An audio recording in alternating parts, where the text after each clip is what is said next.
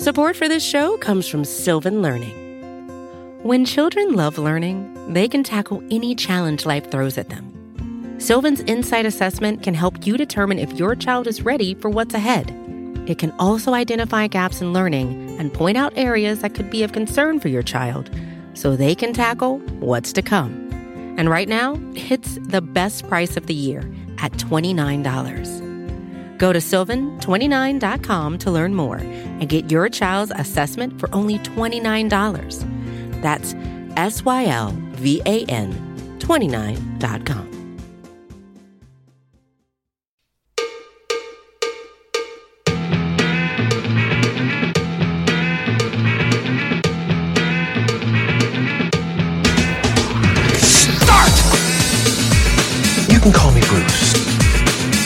Bruce Nolan is standing by. Hey, Wacky Bruce! Coming to you from an undisclosed location, this is the Bruce Exclusive. And here's your host, Bruce Nolan.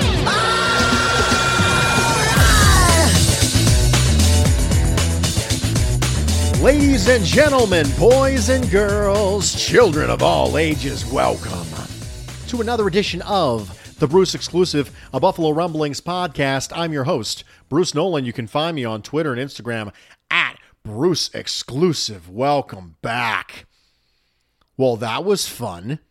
The Buffalo Bills defeated the Kansas City Chiefs by 18 points on Sunday Night Football since the last time you and I have talked. And there have been quite a few narratives to come out of that game that we are going to touch on today. One of which is that if you look around the league and the talking heads of the league and the NFL media and the journalists and the analysts and all the people whose job it is to opine on professional football, you're going to hear a lot of positive Buffalo Bills buzz. When you win big games like that, that's what happens. When you beat the Kansas City Chiefs, that's what happens. A lot of the Justin Herbert for MVP buzz happened after the Los Angeles Chargers defeated the Kansas City Chiefs. That's part of it. It's just par for the course. And I say that to defend one of the long time Bruce talking points, which is there is no global conspiracy to disrespect the Buffalo Bills. When you're good, you get talked of positively. And when you're bad, you get talked of negatively. And when you're mediocre and boring, sometimes you don't get talked about at all. It's just part of what happens. There is no grand scheme. The Bills have been good for a couple years now. And guess what? They're starting to get the publicity that a lot of people were demanding that they get when they weren't good. There is no global conspiracy. At some point, we have to let go of that. Hopefully, this is a time for us to do it. One of the reasons why it was so important for the Buffalo Bills to beat the Kansas City Chiefs, in my opinion, was because we wanted to avoid another circumstance where there was a boogeyman.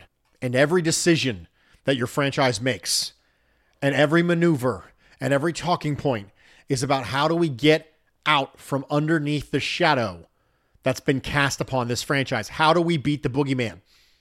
How do we stop having him show up in our nightmares? If you've ever seen the Marvel Cinematic Universe's Avengers Endgame, you will know that the Avengers' grand plan is to go back in time and stop Thanos from originally collecting the necessary Infinity Stones to be able to implement his dastardly plan. We could have an entire discussion on the intricacies of time travel in that movie, but we're not going to for the purposes of this podcast. Maybe some other time when it's more convenient. But the point was their method of stopping the boogeyman was to stop him from becoming the boogeyman. As Buffalo Bills fans, we already had a boogeyman for 20 years. We had a boogeyman in our division, and it was the New England Patriots. The New York Jets actually won the division during the Patriots dynasty. The Miami Dolphins actually didn't lose to Tom Brady all that often relative to the Buffalo Bills during the Patriots dynasty. But for the Buffalo Bills, this Patriots dynasty was different. It was a different level of boogeyman. Not only did the Bills never win the division, but also they consistently lost to Tom Brady and the New England Patriots over and over and over and over again. And every decision and every time and every draft and every free agency and every offseason, it was what are they going to do to beat the Patriots? It was the boogeyman. It infected the franchise, it infected the fan base. You can't tell me that the coaching staff and players on a lot of those drought teams didn't feel that pressure. Didn't feel that we got to clear past the Patriots. We got to stop the boogeyman. The best way possible to stop the boogeyman is to stop them from becoming the boogeyman. That's why it was important for the Buffalo Bills to beat the Kansas City Chiefs on Sunday night. This entire offseason, the narrative was did the Bills get better to beat the Chiefs? What are the Bills going to do to beat the Chiefs? If the Bills lose to Kansas City in the regular season and then go on and lose to them again in the playoffs, that narrative grows louder. Well, yeah, but can they beat the Chiefs? Well, yeah, but have they done enough? Are they going to be the Peyton Manning Indianapolis Colts who consistently run into the New England Patriots in the playoffs? Is it going to be a problem for this franchise during an era that would otherwise be full of joy that comes along with this team's success? The best way to stop the boogeyman is to stop them from ever becoming the boogeyman. And now, the Bills, if they were to face the Kansas City Chiefs in the playoffs, because let's be honest, that might not necessarily happen. The Chiefs could be a wild card at this point. They could struggle to make the playoffs. You never know. They're two and three at this point with a pretty bad defense. If they come in as a wild card, they might not make it to the Buffalo Bills in the playoffs. But if they were to face the Buffalo Bills in the playoffs, there's not going to be this thing hanging over the Bills where, oh, we just can't beat them. It's a hurdle we just can't get over. That doesn't exist because you didn't squeak by them. When the Buffalo Bills beat the New England Patriots, when Ryan Fitzpatrick was the quarterback throwing to Stevie Johnson, when that happened, it still felt a little bit fluky. There was a couple tipped interceptions. They won on a last second field goal. I don't think the demons were actually properly exercised when that happened. The Bills beat the Chiefs by 18 points. They beat them fairly soundly. It was a comfortable victory from the team standpoint, even if it wasn't necessarily comfortable watching it from the couch. This was a we are better than you victory. This was not a we were the better team this game. There's a difference between an any given Sunday victory and an any Sunday victory. Not I can beat you any given Sunday. Hey, any given Sunday, anything can happen. Versus I will beat you every Sunday because I'm just better than you. I will beat you any Sunday. That's the difference between any given Sunday and any Sunday. And any given Sunday victory is hey, you know what? Football's a game of luck. Random ball bounces, the ball's oblong. You never know. Anybody can beat anybody.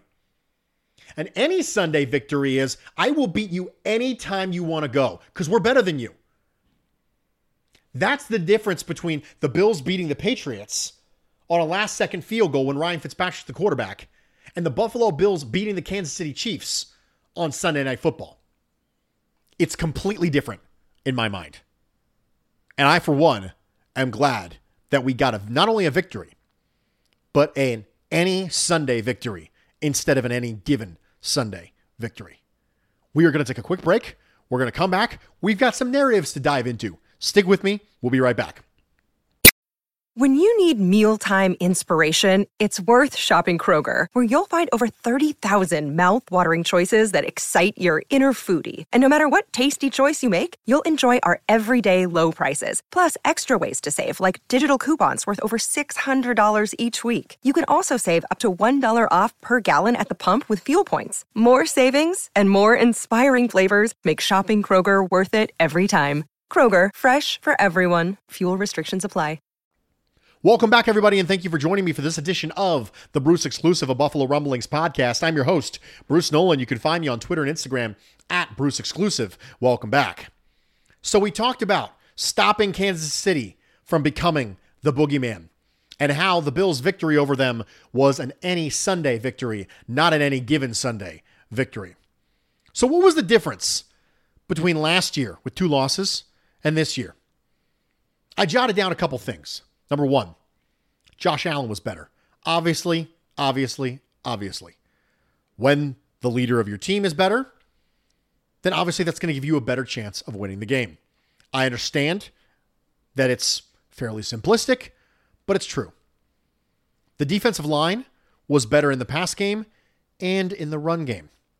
One of the things we talked about when the Buffalo Bills drafted Gregory Rousseau and Boogie Basham back to back was the Bills are trying to get better pressure with four on Patrick Mahomes because that's what they saw happen to him in the Super Bowl.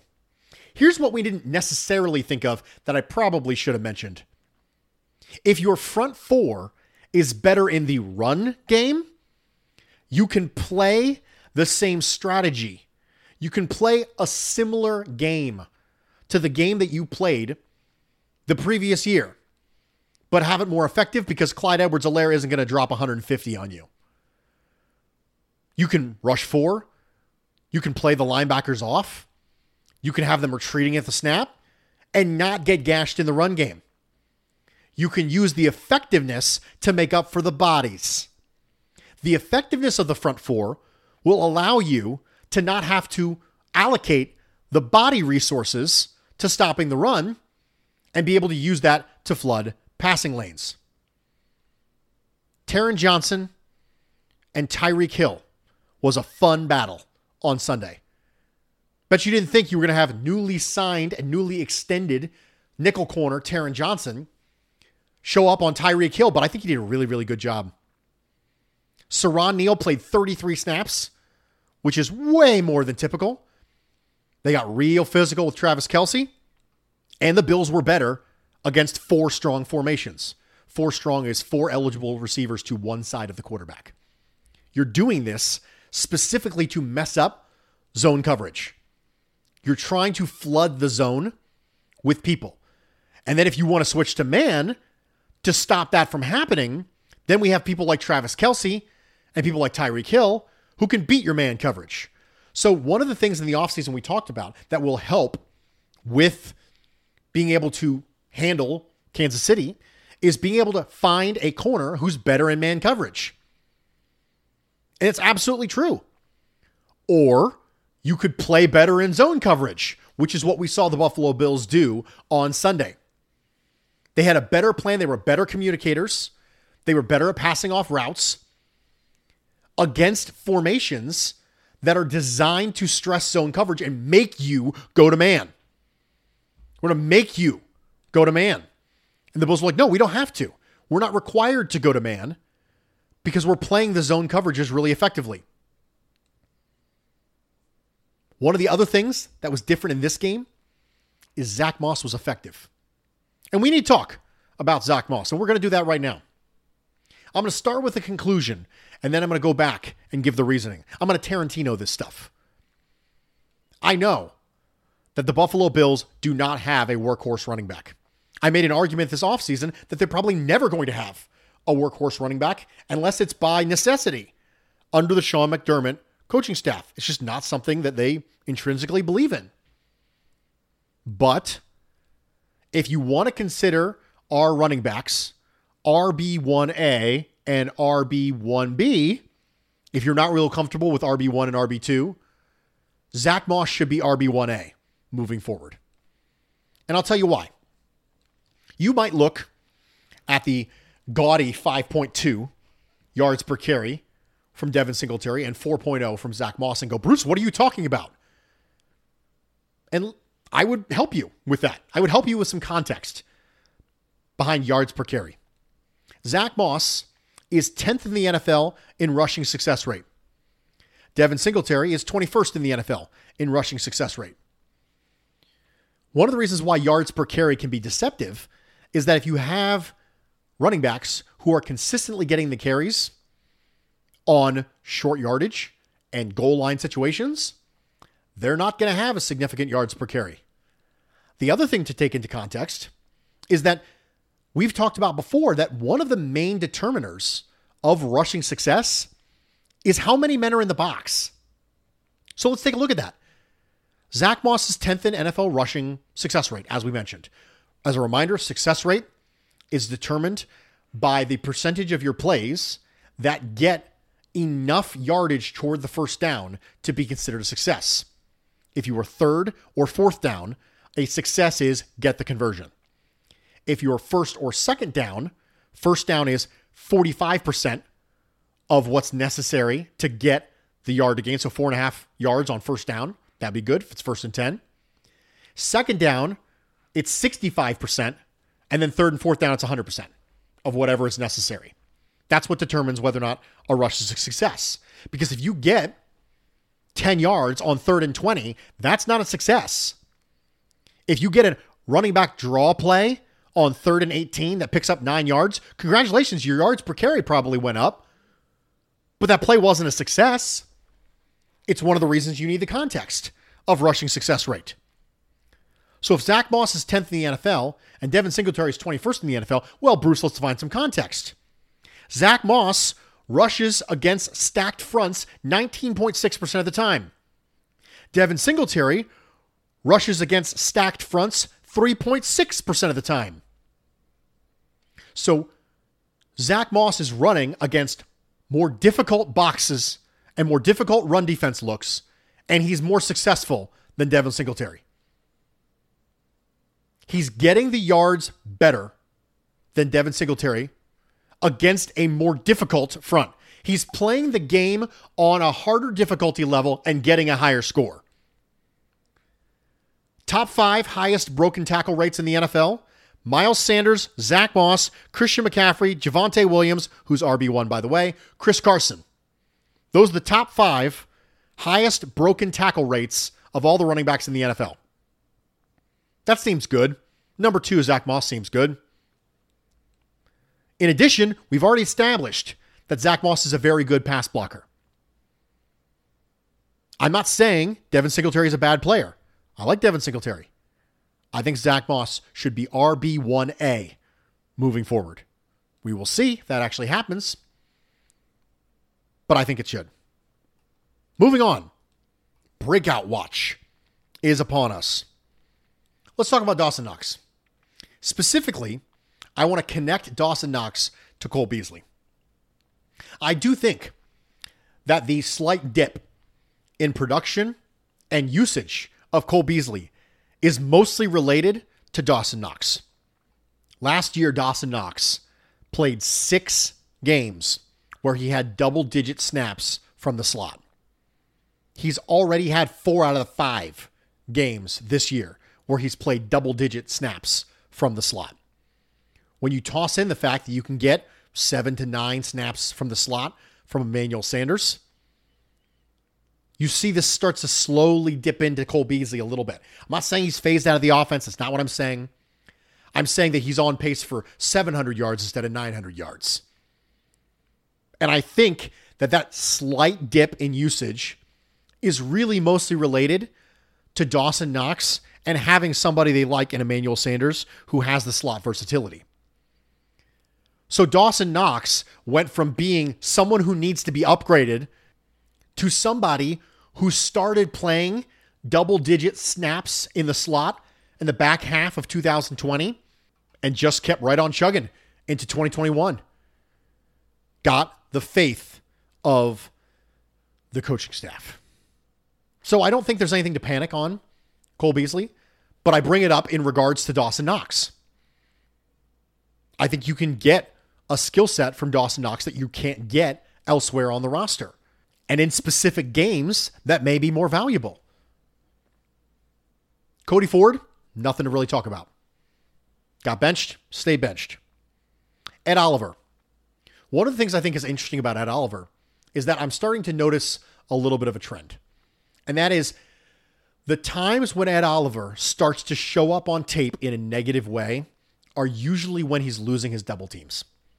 Early in the Kansas City games, there were a couple snaps where he was losing his double teams. And that's where the size deficiencies start to show up. But a lot of times, if you single team Ed Oliver, he's going to make a play. I think the Star Lotulelei thing was not just a narrative we told ourselves to keep warm at night this offseason. I don't think it was something that Bills Mafia concocted themselves as a pacifier for Ed Oliver. I think having someone across from Ed Oliver as a fellow defensive tackle who does not allow you to constantly double team Ed Oliver is pretty valuable.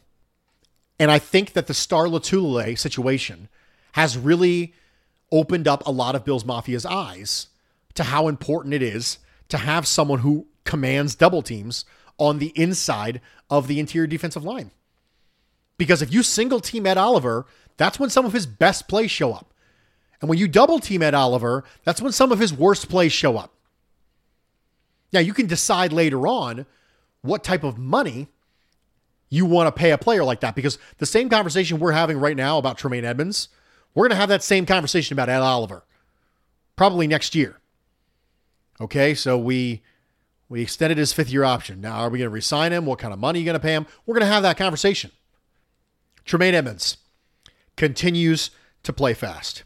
Sideline to sideline speed and length can lessen the perimeter danger that players like Tyreek Hill and Mecole Hardman have on your defense. But another thing I want to point out in regards to Tremaine Edmunds is that the Buffalo Bills played cover two against the Kansas City Chiefs 51% of the time. 51% of the time. Well, Bruce, why does everyone just play cover two against the Kansas City Chiefs? Because you got to have the horses to be able to do that. Tremaine Edmunds is the kind of cover two linebacker that you can pull that off with. You need an athletic linebacker. Length is helpful. Clogging throwing lanes is helpful. Being able to carry Travis Kelce down a seam is helpful. Being able to take away windows or at least cause Patrick Mahomes to pull the ball down and move on to his next read is valuable. Again, traits give you options. Tremaine Edmunds has them. Bills were able to take advantage of the fact that he has them to be able to do something against Kansas City that necessitates you have an athletic middle linebacker. Back when cover two and Tampa 2 were all the rage, everybody wanted to find their Brian Urlacher because they knew that traits give you options. That there was a preferential defense at that time that teams wanted to run, and that if you had the appropriate talent, you could do it. The Bills have the appropriate talent. So that's the part I want to bring up about Tremaine Edmunds this week is that his traits gave the team options. You can't run cover two 51% of the time if Preston Brown is your middle linebacker. You can't do it. Tremaine's traits gave the team options. Plurality pie for the Buffalo Bills victory over the Kansas City Chiefs. Josh Allen, 31%. Taron Johnson, 19%. That's right. The newly inked Taron Johnson. When the Buffalo Bills played the Kansas City Chiefs in the regular season of the 2020 regular season, Taron Johnson got benched. Cam Lewis started the game. Before the Kansas City Chiefs game against the Buffalo Bills in the regular season in 2021, he was signed to an extension. A lot can happen in a year maybe we just shouldn't be quite as crazy with our takes. I understand that might not make things as exciting, but a lot can change in a year. When Taron Johnson was struggling, I tweeted out something. I said, it was during the Titans game. I said, we need to talk about Taron Johnson. And a bunch of people just said, just cut him. Cut him. He sucks, cut him. Players do develop. We do have a tendency to make these extreme swings one way or another. But a lot can change in a year. So Taron Johnson, 19%. Gregory Rousseau, 12%. AFC Defensive Player of the Week. I mentioned when you have a player who can play the run that well, you can get away with the same rough game plan. Obviously, not the same, but the same idea that you're going to rush for and not blitz. You can pull that off. Gregory Rousseau's ability to help the Buffalo Bills beat the Kansas City Chiefs is not just because he's a better pass rusher, it's also because he's a better run defender. And when you do that, you can pull off the same game plan in general without getting a billion rushing yards dropped on you. I think it's an underrepresented narrative when it comes to the Gregory Rousseau pick. And I think it's important to bring it up because this is where it kind of manifested itself. Gregory Rousseau, 12%. Leslie Frazier, 11%. Made the appropriate adjustments without overdoing it. I love the fact that the Bills didn't try to lean into something they can't do. You know what? We're going to man up on the Kansas City Chiefs. You don't have the horses to do that. I mentioned that after the AFC Championship game. You do not have the horses to man up with the Kansas City Chiefs. And guess what? They didn't go get the horses in the offseason to man up against the Kansas City Chiefs. So they didn't try to be something they weren't. They just tried to do the thing that they want to do better, and they did. So good for them. Tremaine Edmunds, 9%. Already talked about it. Other, 18%. Josh Allen, 31%. Taron Johnson, 19%. Gregory Rousseau, 12%. Leslie Frazier, 11%. Tremaine Edmunds, 9%. Other, 18%. Ladies and gentlemen, plurality pie. We did it. We've got a couple emails to get to to close out today's episode. Brandon says, Hey, Bruce, I appreciate your insight and dedication to film study, so I'd appreciate your thoughts on something. It seemed to me that in the Chiefs game, the Bills' defensive line focused more on contain than sacking Mahomes. I can think of a couple plays where instead of rushing in for a potential sack, the Bills' defenders just made sure Mahomes couldn't escape to the outside. I don't think Mahomes was able to handle not being able to break things outside to make a play, and that hurt the Kansas City offense. Not sure if my observation is correct, though, so I thought I'd run it by the smartest Bills fan I can think of. Regards, Brandon. Okay. Brandon, I think your idea that the Bills rushed from a compression standpoint is accurate. I don't think it was just necessarily to contain him. I just think that they were mindful during their pass rush patterns and during their pass rush plans that we're not going to do any crazy stunts. We're not going to try and dip inside. The times when Jerry Hughes dipped inside and lost contain, Patrick Mahomes went out the back end and made a play. I think it's simply a matter of making sure that your rush plan is gap sound. When you're rushing Ben Roethlisberger, you don't have to worry about as much. When it's Patrick Mahomes and people who run the scramble drill, as well as Travis Kelce and Tyreek Hill do, then you don't want to give him an option to extend the play. And I don't think it's necessarily you rush with the idea that you're just going to contain him. You still want to get to him. You're just not willing to do whatever it takes to get to him. I still want to get to you. I still want to sack you. But I'm not willing to do X, Y, and Z in my pursuit of the sack. And I think that's wise, quite frankly, because containment was a big problem for the Buffalo Bills against the Kansas City Chiefs last year. Evan has a crazy take again. Bills get 40 points. I'm not as ambitious as the self loathing Titans fan on Reddit who is calling for Allen to hang 60 plus on Tennessee. Defense continues to be impressive and holds the Titans to less than 11 before garbage time. Special teams continues to have issues. McKenzie muffs a punt or a kickoff, and Stevenson gets a shot after the bye week. Mitchell Trubisky impresses in the fourth quarter. John Schneider tries to trade for him over the bye week after reports surface that Russell Wilson's injury is worse than thought. Brandon Beane asked him, With what draft picks, John? Who do you think I am, a pancake eater? And flips him to Carolina instead for three firsts it really wouldn't be an episode of Bruce exclusive during the regular season if we didn't have a ridiculous take from Evan, right? I mean, it's kind of tradition at this point. Chris says, Hi, Bruce. I really like Tremaine Edmunds, but I'm not sure we can afford to pay him. Not that he doesn't deserve a monster contract, I just can't imagine his likely contract numbers match up with the Bills' needs. What is the backup plan if not Edmunds? okay, we're going to talk about this a lot this offseason, I'm sure. But I think that when you look at the Buffalo Bills cap situation for next year, one of the things you may have to think about is Williams and Feliciano or Edmunds. Because both those contracts can be gotten out of with some savings. Now, it's probably not identical to the first year cap number of Tremaine Edmunds, but a lot of these vet contracts are structured as such to keep that from being a problem so that you can get out from vet contracts to be able to free up the cap room to be able to sign players. You saw the Bills do it with Quinton Jefferson last year. So if the Bills are just okay with Daryl Williams, they might come to him, say, hey, what about a restructure?